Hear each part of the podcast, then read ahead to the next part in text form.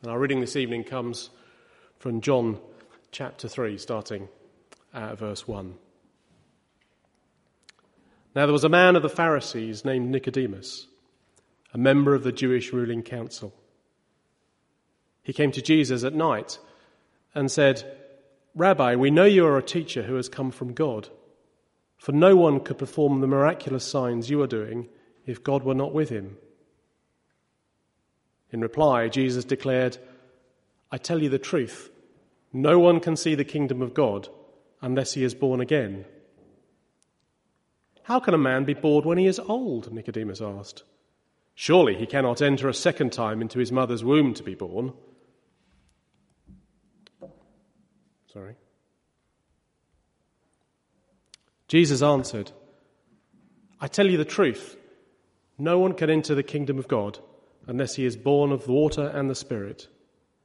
Flesh gives birth to flesh, but the Spirit gives birth to spirit. You should not be surprised at my saying, 'You must be born again.' The wind blows wherever it pleases. You hear its sound, but you cannot tell where it comes from or where it is going. So it is with everyone born of the Spirit." "How can this be?" Nicodemus asked. "You are Israel's teacher," said Jesus, "and you do not understand these things. I tell you the truth, we speak of what we know, and we testify to what we have seen, but still you people do not accept our testimony. I have spoken to you of earthly things, and you do not believe. How then will you believe if I speak of heavenly things?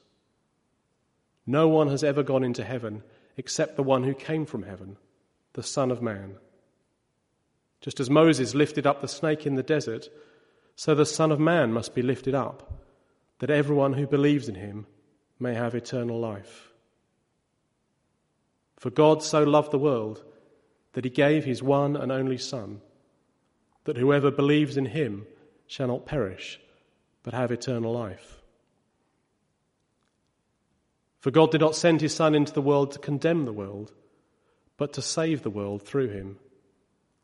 Whoever believes in him is not condemned, but whoever does not believe stands condemned already, because he has not believed in the name of God's one and only Son. This is the verdict. Light has come into the world, but men love darkness instead of light, because their deeds were evil. Everyone who does evil hates the light and will not come into the light, for fear that his deeds will be exposed. But whoever lives by the truth comes into the light, so that it may be plainly seen So that it may be seen plainly that what he has done has been done through God."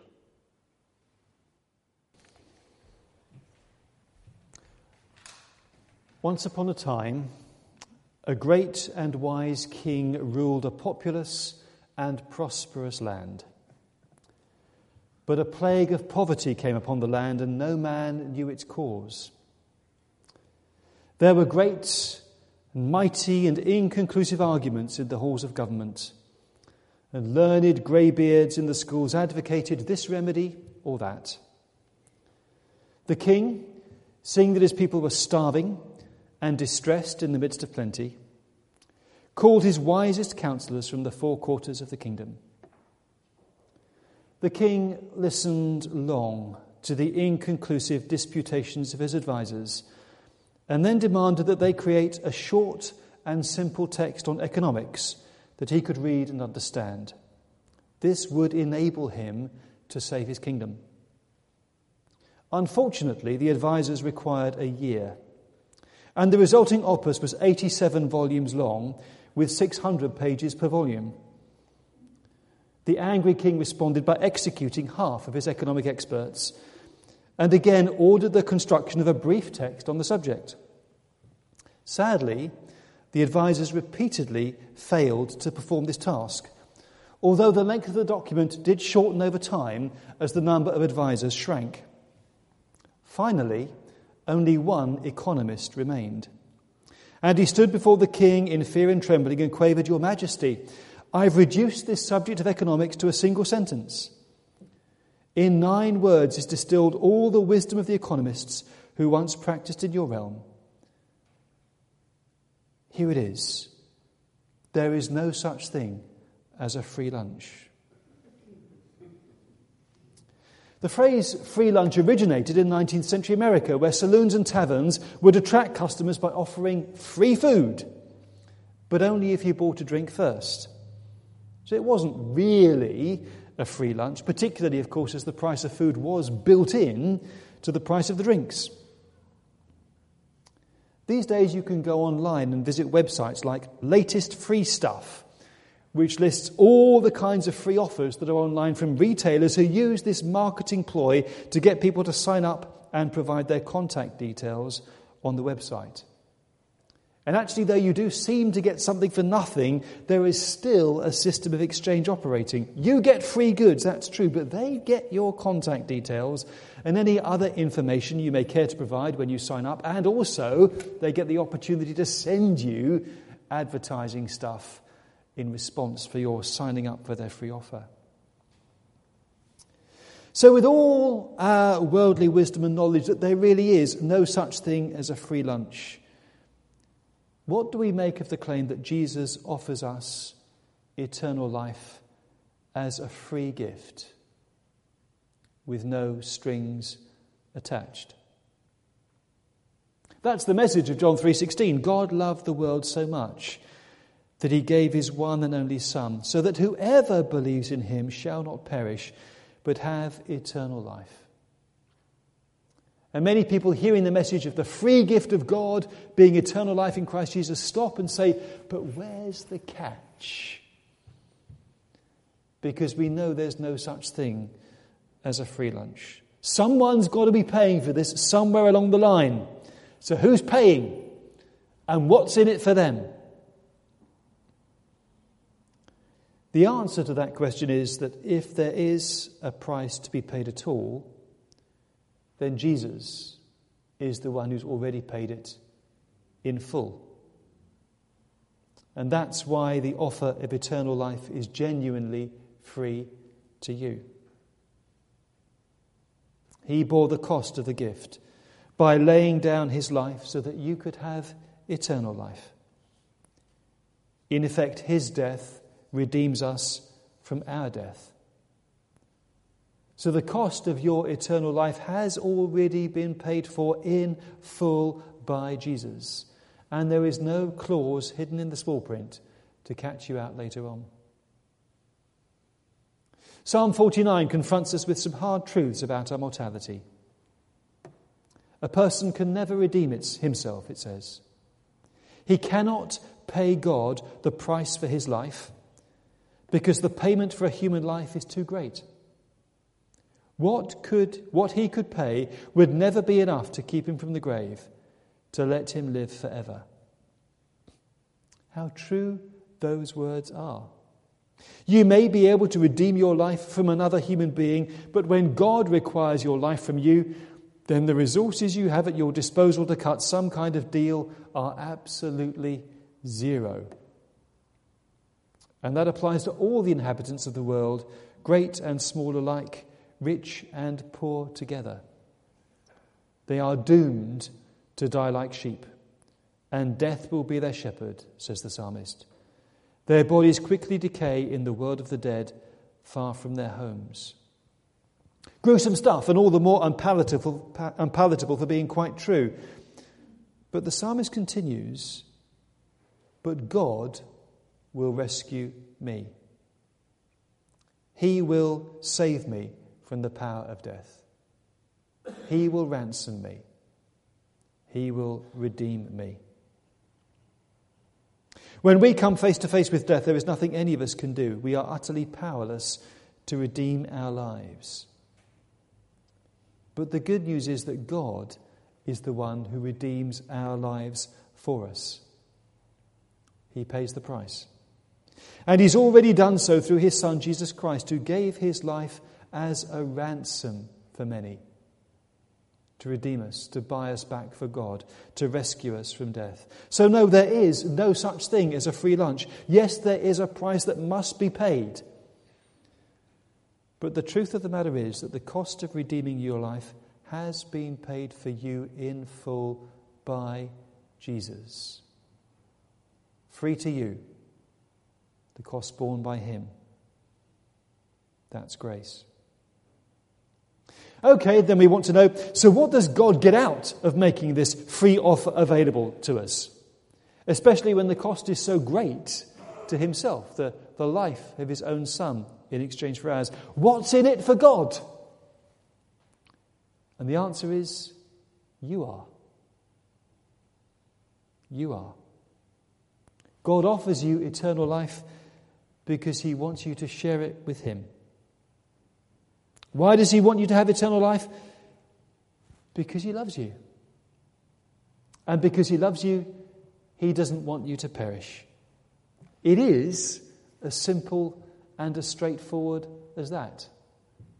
Love that gives without counting the cost, because it's love. For God loved the world so much that he gave his only Son, so that everyone who believes in him may not die, but have eternal life. God loved the world so much that he gave his only Son, that everyone who believes in him may not die. Other translations have anyone who believes in him may not die. Others have whoever believes in him may not die. Differences in style, but the meaning is the same. It's a universal offer, made available without exception to anyone and everyone, because God loved the world so much that he gave his only Son for each and every one of us, all seven point five billion of us. It's hard for us to get our heads around that many people. But for our purposes tonight, the one thing that needs emphasizing is simply that if the offer is truly available to everyone, then it's certainly available to you. God loved you so much that he gave his one and only Son, so that by believing in him, by believing in him, you might not perish, but instead be rescued for eternal life. So the offer is there. The question then is, if we want to take it up, what do we need to do? And the answer is simply that we need to believe in Jesus. It's quite plainly there again in John three sixteen. God gave his only Son, so that anyone who believes in him may not perish but have eternal life. Ah, you say, well, there's the catch. I do need to do something after all. And well, yes, you do. To the extent that you do need to take God up on the offer he's made available to you through Jesus. The offer does require a response on our part. And it does so because the, because the bottom line is that this is all about relationship. It's all about God's love for us. God wants us to be with him in heaven because he enjoys our company. Surprisingly enough, he really does like you. Knowing God, spending time with God, spending eternity with God, actually, is part and parcel of eternal life. And you may not want to know God, in which case that's precisely what the other place is for. But it's because God wants a relationship of love and trust with us that he asks us to make a response of faith to him, rather than shipping us all automatically into heaven, whether we want to be there or not. Because if heaven is full of people who really don't want to be there, then it's not going to be heaven, is it? So yes, God does look for a response from us. And the response he looks for is simply one of faith in his Son. One of the best-known stories about how faith works is that of Blondin, the famous tightrope walker, who crossed the Niagara Falls pushing a wheelbarrow. He asked the watching crowd whether they thought he'd be able to make it across with a person inside the wheelbarrow, and they all roared their affirmation and approval. And then he said, "Okay, who's coming with me then?" And then the crowd fell silent. They all believed he could do it in theory. None of them wanted him to do it in practice for them. The story goes that eventually a little old lady came forward and accepted Blondin's offer to wheel her across the tightrope. And when she safely got to the other side, the excited onlookers asked her how she'd been able to be brave enough to trust Blondin to get her over safely. "Well, that was easy," she replied. "He's my son. So I knew I could trust him not to let me fall. I know I can trust him not to let me fall. That's what faith in Jesus is all about. Imagine, if you like, the transition from this life to the next, as if it were a tightrope across the abyss. There is no chance that either you or I would ever make it safely across, because we lack the skill and the strength. But Jesus has made that crossing safely already. Through his death and resurrection, he's made the transition. He's already crossed over. He's the one who laid down his life, entered death, and came out safely on the side of eternal life. And now he offers to ferry you safely to the other side as well. He'll get you there safely if you ask him to, because he wants you to make it. The only barrier is whether we're prepared to trust him or not. And that's where faith comes in. That's why it's important, actually, however young you are, however distant the idea of eternal life might be, to say, I'm prepared to put my trust in Jesus and make a step of commitment to him now. Because then you have a lifetime to get to know and trust him in all sorts of situations, to realize that he's faithful, that he won't let you go, he won't let you down. And when you've done that and you've proved him trustworthy time and time again, and your time is up, and he says to you, okay, are you ready to cross the tightrope now? You can say yes, because you know him, and you know that you can trust him, because he's been faithful to you all these years, and you know that his offer to get you to the other side is for real. And you will know that because at some point you heard and believed the good news that God loved the world so much that whoever believes in him shouldn't perish but have eternal life. Who knows, maybe sixth of August two thousand seventeen is the day on which you say to Jesus, okay, I trust you now. I'm putting my life in your hands.